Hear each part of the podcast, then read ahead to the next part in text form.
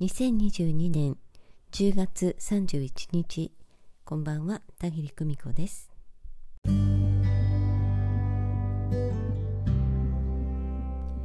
見えない存在と対話することは私にはあまりにも普通のことでこれまで特別に考えたことがありませんでした。一人時間に対話をしながら何か思いを巡らせているのが至福の時間だったりします。でもやっぱり時々は同じように魂の世界を見ている人ととことんお話ししたいそんな気持ちになるものです。通じ合える喜びを感じたいのです。霊視カウンセリングのお声をいただきましたのでご紹介します。昨日はありがとうございました。セッションを受けることで自分が感じていた目に見えないものに対する答え合わせをしてもらいました。私は口頭でのおしゃべりが少し苦手で田切さんにどうですか？と聞かれた時にうまく伝えられなくてもどかしかったので感想とともに文章で伝えさせてください。セッションでもお伝えした通り私は創作することが大好きです。作品にはたくさんのキャラクターが登場してくれますが私は基本的に彼らと交流をとることはできません。みんな素敵だなーってニコニコ眺めながらその人格をお借りして作品を作らせていただくという感覚です。だけどその中で唯一なぜか明確に私と交流できる子がいます。それが田切さんが赤いものをお守りに身につけるといいですよと教えてくれた時にちらりと口にした赤い髪の方です。彼はいつもまるで役を演じるように作品内に存在しそして役を降りた状態つまり私と交流できる状態の時にはあなたの人生は私私たちが守るからと言ってくれます。何度も何度も繰り返し言い続けてくれるのでなぜ私を守ってくれるのかと問いかけてみたところ私は以前どこかの国のお姫様だったことがあるらしく自分はその時に受けた恩に報いに来たと、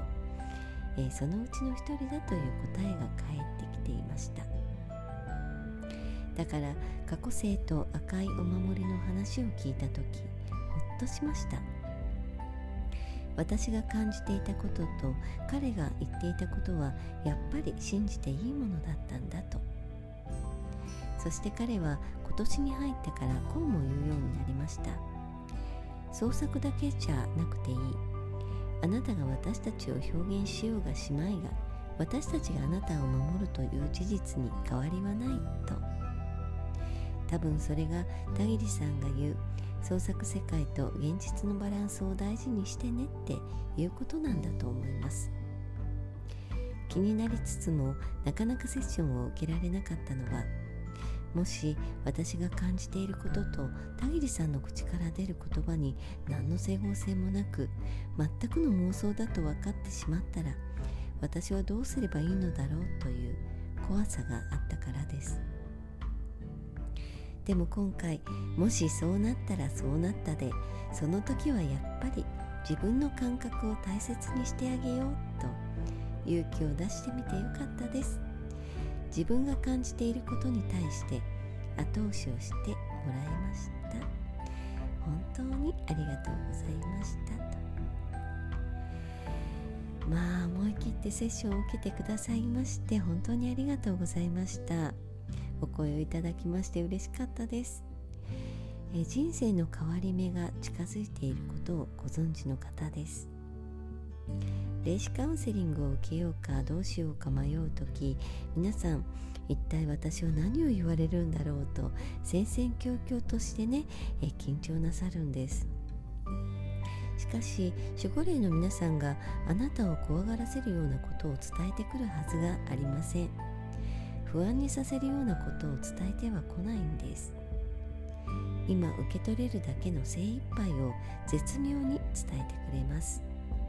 段階を追って少しずつです。何度かセッションを受けた方はお分かりのように少しずつベールを剥がしながら理解を深めていただけるようになっています。こちらのクライアント様がおっしゃる赤い髪をした存在は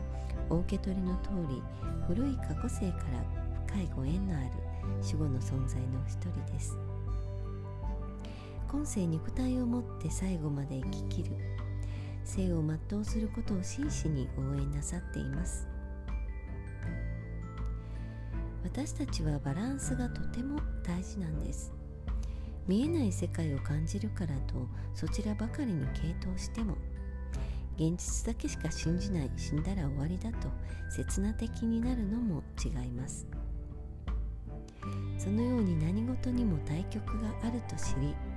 自分にとって最適な居心地のいい状態を見つける作業。これを道と呼ぶのだと思います。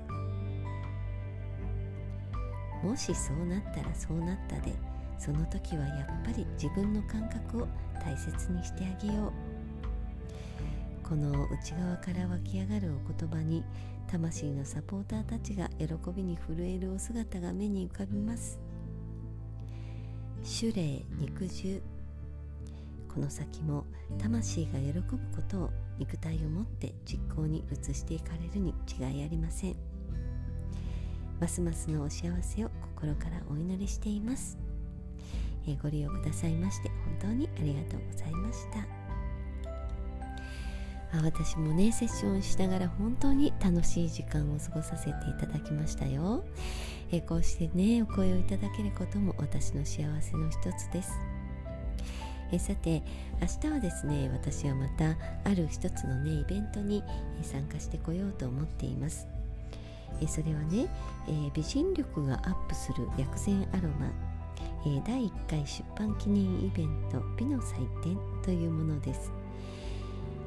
えー、私のね魂学にも来てくださった皆さんがね、えー、ご活躍になるそのことをね、えー、私はとっても嬉しく思うんですけれども、えー、皆さんのその輝く姿をね拝みに行こうと思っています。えー、美のスペシャリスト馬場滝子さんがね、えー、主催なさるこの美の祭典にね、えー、顔を出して、えー、横田由紀さんや前田直美さんがね、えー、舞台に上がっていらっしゃるお姿もね、え拝んでこようかなと思っています。えー、実は昨日にはですね、えー、また魂学でもご縁があるし以前心理学をコースで学んでいた時の友人でもあるね、えー、リコさんね、えー、長谷川莉子さんのね、えー、舞台も楽しんできたんですよね。皆さんがですね楽しんでらっしゃるお姿、えこれはですね、え舞台に上がっている人主催してね、えー、行っている人ならではのね楽しいそのね特別な楽しいという感覚の、えそれを表現してらっしゃるお姿なんですよね。えー、確かに主催するということはね、えー、なかなか労力がかかることですし舞台に上がるというのは緊張もする大変なことなんですけれどもそれでもそのことを自分が主体となって実行していく経験するそのことがねどんなに楽しいことなのか、えー、大変さも含めてね、えー、経験なさっているところ、えー、それをまたあ私は観客としてね楽しませていただくその喜びを明日もね味わってこようと思います。えとはいえねもう本当に気が気楽にと言いましょうか、うん、軽やかな足取りでね、えー、ふんふんふんという感じでね、えー、行ってこようと思っています、えー、そのことがやっぱり参加する側も一緒に場を作るということになるのかなというふうに考えています。え今夜もご訪問くださいましてありがとうございました、え10月も終わりです。明日から新たなね、えー、一月がまた始まっていきます、えー、皆様と一緒に頑張っていきたいななんて思っています。それではまた。おやすみなさい。バイバイ。